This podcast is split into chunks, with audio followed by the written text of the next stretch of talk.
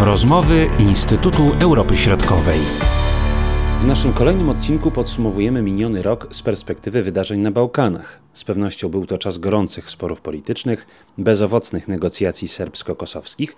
Nie doszło też do postępów w negocjacjach o członkostwo w Unii Europejskiej zainteresowanych państw. Najważniejsze wydarzenia na Bałkanach właśnie oceniają analitycy zespołu Bałkańskiego Instytutu Europy Środkowej. Doktor habilitowana Agata Domachowska, doktor habilitowany Konrad Pawłowski i doktor Jan Muś. Rozpoczynamy od Czarnogóry i kryzysu wokół rządu eksperckiego. Agata Domachowska. No dla Czarnogóry ten e, poprzedni rok był rokiem ciągłego wewnętrznego kryzysu. E, jak pamiętamy, 2020 zakończył się powołaniem do życia e, rządu, po raz pierwszy rządu stworzonego przez ówczesne partie opozycyjne, choć rządząca przez trzy dekady Demokratyczna Partia Socjalistów i tak wygrała wybory parlamentarne, o tym pamiętajmy. No i ten e, ostatni rok, no to to jest rok e, pierwszego e, rządu stworzonego nie przez Demokratyczną Partię Socjalistów, tylko z Zdrawko Kriwokapiciem na czele, politykiem, który wcześniej nie miał jakiegoś wielkiego doświadczenia właśnie w członkostwie działalności w tych partiach politycznych, ale jak pamiętamy, on został wysunięty przez już nieżyjącego obecnie ówczesnego metropolity e, serbskiej cerkwi prawosławnej w Czarnogórze. No i tak naprawdę od momentu, kiedy ten rząd e, powstał, aż do dnia dzisiejszego był on narażony na różne problemy wewnętrzne. Tak naprawdę trzeba pamiętać, że rząd był rządem eksperckim. Faktycznie oprócz jednego polityka w jego składzie nie, znalazł, nie, znalazły, nie znalazły się osoby, które wcześniej należały do tych trzech głównych E, sił politycznych e, tworzących e, większość w parlamencie, co od samego początku stanowiło największe zarzewie konfliktu i największy problem dla tej największej partii tworzącej większość w parlamencie, czyli Front Demokratyczny. Front Demokratyczny od początku był bardzo sceptyczny co do kwestii tworzenia rządu eksperskiego, no bo w tym rządzie nikt z tej partii się nie znalazł. I taka kulminacja postawy Frontu Demokratycznego nastąpiła w połowie ubiegłego roku, kiedy Front Demokratyczny, posłowie tego, tego, tej partii podjęli decyzję o wyjściu z parlamentu, bojkotowaniu e, prac parlamentu w momencie, kiedy doszło do zmiany ministra sprawiedliwości przez nich e, popieranego z powodu no, bardzo kontrowersyjnych wypowiedzi na temat e, Srebrenicy, no i przyjęcie wówczas przez parlament w Czarnogórze także rezolucji o ludobójstwie w Srebrenicy. I można powiedzieć, że, przez ostatnie miesiące tak naprawdę ten kryzys tylko się nasilał. Były różne propozycje jego e, rozwiązania. Niektórzy mają nadzieję, że no już wkrótce dojdzie do jakiegoś przesilenia, ponieważ no, w ciągu ostatnich dni, co ciekawe, doszło do e, takiej propozycji ze strony właśnie tego jedynego polityka w rządzie, wicepremiera, zresztą Dritana Abazowicza, aby przegłosować wotum nieufności wobec rządu Kriwokapicia, rządu, w którym właśnie on jest e, wicepremierem. I to jest wniosek, który będzie rozpatrywany na początku lutego. Po tej decyzji Abazowicz, e, wicepremier, chce do, doprowadzić do przegłosowania wotum nieufności, a następnie stworzenie rządu z e, mniejszościami. Na taki wniosek musiał od razu zareagować premier, który od razu zaproponował przedłożenie wniosku o skrócenie E, kadencji Parlamentu Czarnogóry. Oczywiście kolejnym wnioskiem to wniosek o odwołanie wicepremiera Abazowicza jako osoby, która przecież, jak wynika z niego wniosku, nie chce już istnienia rządu, więc to będą trzy wnioski, które zostaną przedłożone w parlamencie na początku lutego. No i zobaczymy, czy w ogóle e, który z tych wniosków zostanie zaaprobowany przez większość i jak ta sytuacja będzie się rozwijać E, w następnych miesiącach, tak jak zapowiada e, sam premier. Jego zdaniem to właśnie skrócenie kadencji parlamentu jest jedynym rozwiązaniem. Mamy wreszcie przeciąć ten impas i zorganizować nowe, wcześniejsze wybory w maju tego roku. Ale czy to się uda, no to jeszcze chwilka. Z kolei w Chorwacji tracą poparcie socjaldemokraci. Pozycja rządzącej HDZ jest dosyć mocna.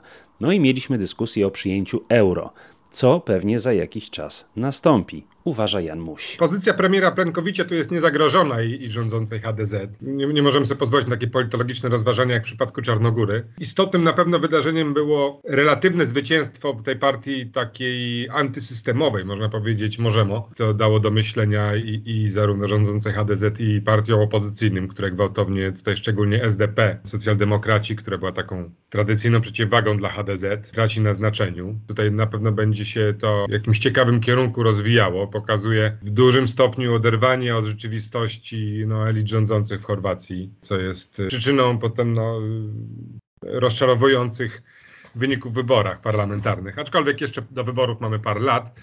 I Chorwacja tutaj się przygotowuje do, do wejścia do strefy euro. Suwereniści zorganizowali podpisy pod referendum, zbieranie podpisów pod referendum, z których tak naprawdę niewiele wyszło. I wygląda na to, że cała debata na temat przyjęcia euro w Chorwacji skoncentruje się na, na tych kwestiach, które e, wybrał sobie Chorwacki Bank Narodowy. Zdolności wpływania Chorwacji polityką odpowiednio monetarną na na przykład na eksport, na podaż, na popyt, tylko będą kwestie te, które wybrał Chorwacki Bank Narodowy, czyli kwestie tego, że wzrosną ceny. Czyli tak naprawdę pauperyzacja nastąpiła tej, tej debaty na temat wprowadzenia euro i nic na razie nie zagraża wprowadzeniu euro. Władze chorwackie na, na, na tym się koncentrują. Miniony rok z perspektywy Serbii to wciąż bardzo mocna pozycja partii rządzącej i jej lidera, a zarazem prezydenta Republiki Aleksandra Vučića, chociaż pojawiły się dla tego ugrupowania pewne zagrożenia o czym mówi Konrad Pawłowski. W Serbii możemy mówić o pewnym procesie kontynuacji kryzysu politycznego, kryzysu wewnętrznego na scenie politycznej, który no, ogniskuje się wokół sporu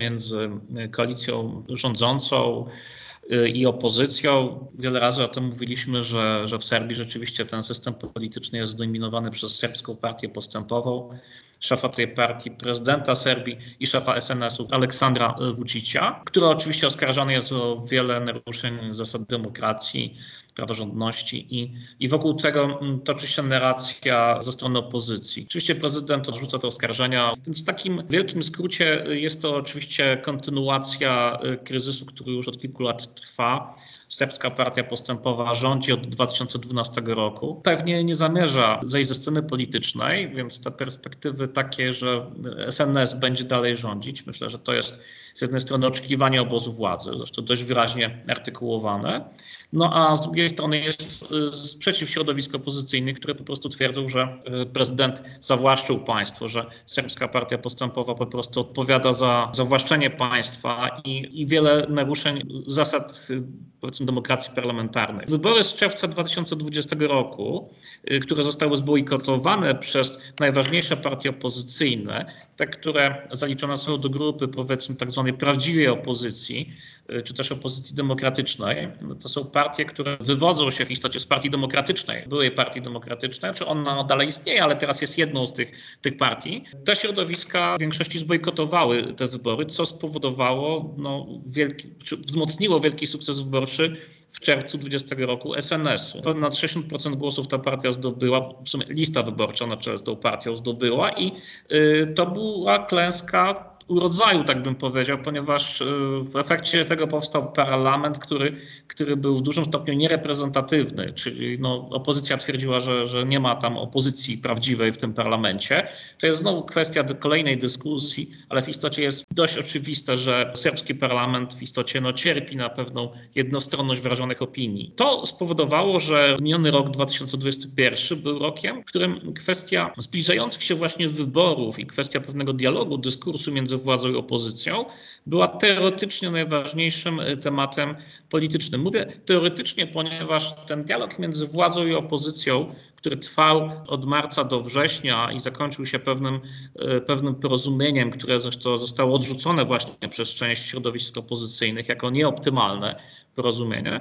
Więc ten dialog e, był rozwijany, ale na takim wolnym biegu. Było widać z jednej strony, że władzy absolutnie nie zależy na, na takim, no powiedzmy, głębokim dialogu z opozycją. Ten dialog toczył się, przypomnijmy, przy wsparciu mediacyjnym ze strony przedstawicieli Parlamentu Europejskiego, którzy mieli tutaj mediować. Faktycznie dialog zakończył się pewnym porozumieniem, ale ono było dość ogólne według niektórych przedstawicieli tych środowisk opozycyjnych, które zbojkotowały to porozumienie. Więc ten dialog toczony przy wsparciu Parlamentu Europejskiego w istocie nie był najważniejszym tematem politycznym w Serbii, bo oto w Serbii 3 kwietnia odbędą się takie skumulowane wybory. Jahre To będą wybory y, prezydenckie w normalnym terminie, będą to wybory parlamentarne przedterminowe i będą to wybory lokalne w Belgradzie, gdzie no, stanowisko burmistrza Belgradu to jest takie bardzo ważne polityczne stanowisko i w istocie, no może przesadą jest stwierdzenie, że wszystko, co dzieje się w Belgradzie ma duży wpływ na samą Serbię, ale, ale tak jest. Belgrad jest to bardzo, bardzo ważne miejsce i dlatego Serbska Partia Postępowa stara się wy, wygrać w Belgradzie. To, to, to widać po, po pewnej strategii wyborczej. W skrócie, przedłużający się kryzys, wydaje mi się, że, że spadające z jednej strony jednak zaufanie do, do obozu władzy, zmęczenie tą władzą. No pamiętajmy, że niedawno w Serbii miały miejsce protesty ekologiczne przeciwko kopalni Rio Tinto. Y, one z jednej strony dotyczyły ekologii, ale tak naprawdę w dużej części właśnie były efektem tego zmęczenia serbskiego społeczeństwa władzą SNS-u, specyfiką tego systemu politycznego istniejącego od dekady. W Albanii niepodzielnie rządzą socjaliści. Trzeci raz premierem został Edi Rama.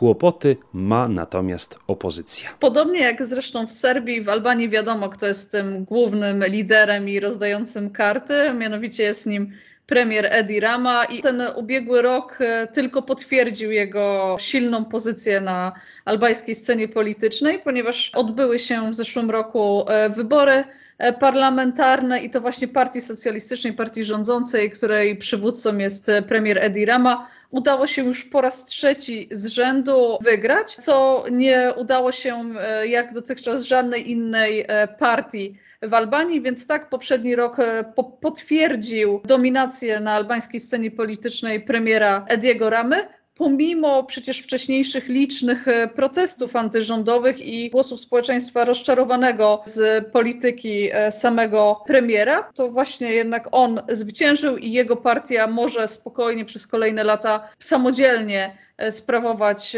władzę w Albanii. Natomiast co ciekawe, jeszcze z tego punktu, e, takiego politycznego punktu widzenia, poprzedni rok pokazał nam też spory, jakie zaczęły się tlić i zaostrzać się z miesiąca na miesiąc w, w ramach największej partii e, opozycyjnej, Partii Demokratycznej. Po raz trzeci no, z rzędu ta partia przegrała. Okazało się, że po wyborach, choć zorganizowano kongres partii, ponownie E, na przywódcę tejże partii wybrano Zima Baszy, który mm, sprawuje przywództwo w tej partii od 2013 roku, to jednak e, po pewnym czasie do walki o przywództwo e, w tejże partii włączył się były bardzo charyzmatyczny lider Partii Demokratycznej, czyli Sali Berisha, zresztą człowiek, który w 2013 roku namaścił na swojego następcę Baszę. Tak naprawdę od jesieni ubiegłego e, roku mamy do czynienia z zaostrzającym się konfliktem o władzę w samej partii. Żaden z tych dwóch przywódców e, nie chce tanio że tak powiem, sprzedać skóry, stara się mobilizować w ramach e, partii poszczególnych członków. Każdy z nich zorganizował w swoim czasie osobne E, kongresy partyjne. E, na każdym z tych kongresów każdy z tych przywódców uzyskał poparcie, został odwołany drugi przywództwa, przywódca, więc mamy do czynienia no, z taką dość niebezpieczną sytuacją w partii opozycyjnej, głównej partii opozycyjnej, która tak naprawdę jest rozbita wewnętrznie i nie wie, którą stronę pójść e, dalej. No, ubiegły rok to też jest rok trudny dla prezydenta Albanii, Lira Mety, wobec którego wszczęto proces impeachmentu. No wiemy, jego kadencja kończy się już w tym roku. Wiadomo, że nie zostanie wybrany. E, ponownie wiosną będziemy obserwować e, wybory nowego prezydenta, ale i tak należy tutaj podkreślić, że obecny prezydent Ilir Meta, bardzo ważna postać krytykująca premiera Ediego Ramę, nie powiedziała jeszcze ostatniego słowa i na pewno będzie chciała jeszcze odegrać jakąś istotną rolę w samej Albanii. No i ostatnie takie wydarzenie, proces integracji europejskiej Albanii, ponieważ jak wiemy, e, on został zahamowany. Do dnia dzisiejszego Albania nie, roz, nie, nie może rozpocząć e, negocjacji akcesyjnych ze względu na weto bułgarskie wobec Macedonii Północnej. I tutaj Albania coraz głośniej stara się postulować, e, żeby odłączyć ją w tym procesie od Macedonii i aby rozpocząć wreszcie z nią negocjacje akcesyjne. Jak wiemy z poprzednich, e, z poprzednich lat, tutaj Unia Europejska nie chciała się zgodzić e, wcześniej, aby, aby taki wyjątek zrobić dla Macedonii, wtedy odłączyć, rozdzielić te rozmowy osobno, prowadzić rozmowy Macedonii osobno Albanii. Czy, czy to zostanie podtrzymane? Na razie wydaje się, że tak ale te głosy niezadowolenia samych, e, samego premiera e, i polityków albańskich wobec nierozwijania tego procesu, nie, e, zahamowania wręcz tego procesu są coraz bardziej słyszalne i na pewno ten temat też będzie kontynuowany w tym roku. Pamiętamy także o sporze bułgarsko-północno-macedońskim, który formalnie dotyczy zagadnień historycznych. Bułgarzy twierdzą, że narodowość macedońska wywodzi się z bułgarskiego dziedzictwa. Tego poglądu nie podzielają Macedończycy, a skończyło się tym, że Bułgaria zablokowała negocjacje akcesyjne Macedonii Północnej z Unią Europejską. Przyczyna leży jednak gdzie indziej, dodaje Jan Muś. To nie różnice historyczne, czy nie różnice w postrzeganiu przeszłości i tak dalej są problemem, tylko y, dynamika polityczna i myślę, że to warto tak tutaj zaakcentować, no, że te państwa nie są skazane na, na konflikt, no, może są skazane na na nieudolnych, skorumpowanych polityków, ale nie do końca, nie zawsze na konflikt historyczny z sąsiadami. I dodajmy jeszcze, że wciąż nie poprawia się wewnętrzna sytuacja Bośni i Hercegowiny, targanej wewnętrznymi sporami pomiędzy narodowościami współtworzącymi to państwo. Po wecie bułgarskim właśnie wobec Macedonii, pod wcześniej tym francuskim wobec Macedonii i Albanii, to, to był taki kolejny rok straconych nadziei. Także tutaj mamy cały czas mamy takie kontinuum nacjonalistycznej retoryki Milorada Dodika z jednej strony, z drugiej strony strony nieustępliwego stanowiska bośniackich Chorwatów w sprawie reformy prawa wyborczego, które tak naprawdę niewiele zmienia w sytuacji bośniackich Chorwatów. No, a z trzeciej strony równie nieustępliwego stanowiska bośniackich yy, bośniaków, czy bośniackich muzułmanów bośniaków, którzy też nie zgadzają się na dalszą decentralizację. Klasycznie bośniacki rok nam minął tutaj i prawdopodobnie przyszły będzie szedł w tym samym kierunku tutaj pomimo tego, pomimo takiej ostrej retoryki w grudniu mm, Milorada Dodika, no do rozpadu nie nastąpiło, jak pisałem w komentarzu, tego rozpadu raczej przewidywalnej przyszłości i przy przewidywalnych okolicznościach nie dojdzie. No i mieliśmy wybory w Kosowie, które zdecydowanie wygrała partia Samostanowienie Albina Kurtiego i trudne rozmowy kosowsko-serbskie, które nie przynoszą na razie większych rezultatów. Konrad Pawłowski. To było zwycięstwo największe w historii e, parlamentaryzmu kosowskiego, bo 49,9% głosów, faktycznie niemalże 50%, zdobyła partia e, Samostanowienie Albina Kurtiego, który po raz drugi w ciągu dwóch lat stanął na czele rządu. Oczywiście to, to zwycięstwo y, można uznać za, za sukces demokracji, jak, jak chcą Albańczycy, albo za pewną egzemplifikację y, no, problemów systemu politycznego Kosowa i systemu też ustroju y, konstytucyjnego, bo, bo te rozwiązania konstytucyjne, które tam są, one są skomplikowane i, i faktycznie pozwalają na nadużywanie pewnych rozwiązań konstytucyjnych. Kończy się to wyrokami Trybunału Konstytucyjnych i faktycznie to jest elementem stałej, powiedzmy, blokady tego systemu politycznego. Więc w istocie można powiedzieć, że to był sukces demokracji albo kolejna odsłona e, powiedzmy no, takiego bałaganu prawnego e, wykorzystywanego przez partie, e, partie polityczne. Albin Kurti to jest polityk, który dla wielu młodych ludzi w Kosowie był pewnym symbolem zmiany. Te jego poglądy polityczne, do których się odwoływał, oczywiście one trochę ewoluowały, ale one powiedzmy łączyły w kwestiach społecznych pewien socjalny komponent z komponentem powiedzmy takim narodowym, niepodległościowym. To jest polityk y, w moim przekonaniu nowoczesny, który odwołuje się też do, do wielu wartości oczywiście demokratycznych, współczesnej demokracji. To jest polityk, który się młodym ludziom po prostu podobał i pewnie dalej się podoba w przeciwieństwie do starych wyjadaczy na kosowskiej scenie politycznej, którzy, którzy od lat y, pełnili te, te funkcje publiczne. Rząd, który dzisiaj istnieje, rząd premiera Kurtiego, to jest rząd y, zdominowany przez ruch samostanowienie, uzupełniony o polityków związanych z panią prezydent Wiosą Osmani. E, którzy weszli razem, e, razem e, z, posłami w Edwendosję do parlamentu, z jednej listy startowali. I oczywiście uzupełniony jest to rząd o przedstawicieli partii reprezentujących mniejszości, między innymi listę serbską. To wynika po prostu właśnie z konstytucji Kosowa, takie, takie rozwiązanie ustrojowe jest tam zapisane. Wielkie zwycięstwo, wielki sukces i wielkie oczekiwania. Ten rok, który właśnie minął w istocie rządów Kurtiego, to z jednej strony jest ta próba reformy państwa. Pierwsze decyzje dotyczyły wstrzymania w zakresie prywatyzacji. Pytanie, czy się uda y, oczywiście coś naprawdę zmienić w Kosowie, to jest pytanie, które ja od początku stawiam, bo jeżeli misjom międzynarodowym się nie udało y, na przykład walczyć z korupcją, zwalczyć wielu problemów, patologii tego systemu politycznego, także ekonomicznego, no, to można by racjonalnie postawić pytanie, y, czy premierowi Kurtiemu się uda. Y, przy dobrych intencjach i to jest naprawdę poważne pytanie.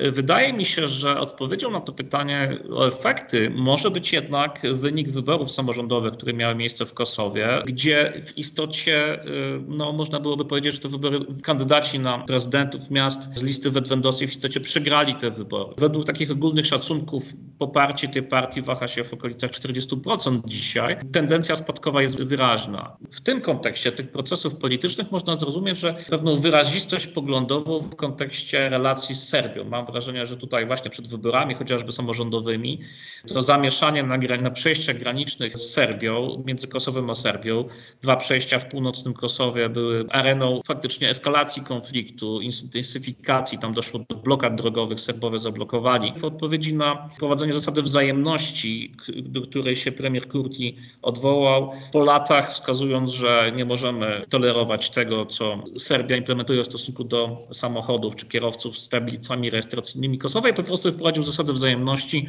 e, zmuszając e, kierowców wjeżdżających z tablicami serbskimi do wykupu dodatkowego ubezpieczenia i, i tymczasowych tablic. Natomiast no, to pokazało, że po pierwsze konflikt dalej jest tam obecny, pokazało, jak bardzo dalej ważna jest rola chociażby sił kworu pod kierunkiem NATO. W istocie powstrzymywały samą obecnością przed jakąś eskalacją tego konfliktu. W czerwcu 2021 roku doszło do wznowienia y, dialogu między Serbią i Kosowem. Toczy się od 2011 roku, więc to już 10 lat tego dialogu. Natomiast po raz pierwszy spotkali się politycy, którzy w jakiś sposób y, są y, do siebie podobni. Może, może to jest trochę nadużycie, ale mówię tutaj oczywiście o premierze Kosowa Albinie Kurtim i mówię o prezydencie Aleksandrze Vuciciu, którzy spotkali się w, w Brukseli. Były dwa spotkania na takim wysokim szczeblu i one zakończyły się klapą. Kurti i Vucic mają swoje wizje tego dialogu, tak bym powiedział. One są sprzeczne. Raczej to, co widzieliśmy w telewizji, było raczej potwierdzeniem tego, że ten dialog po prostu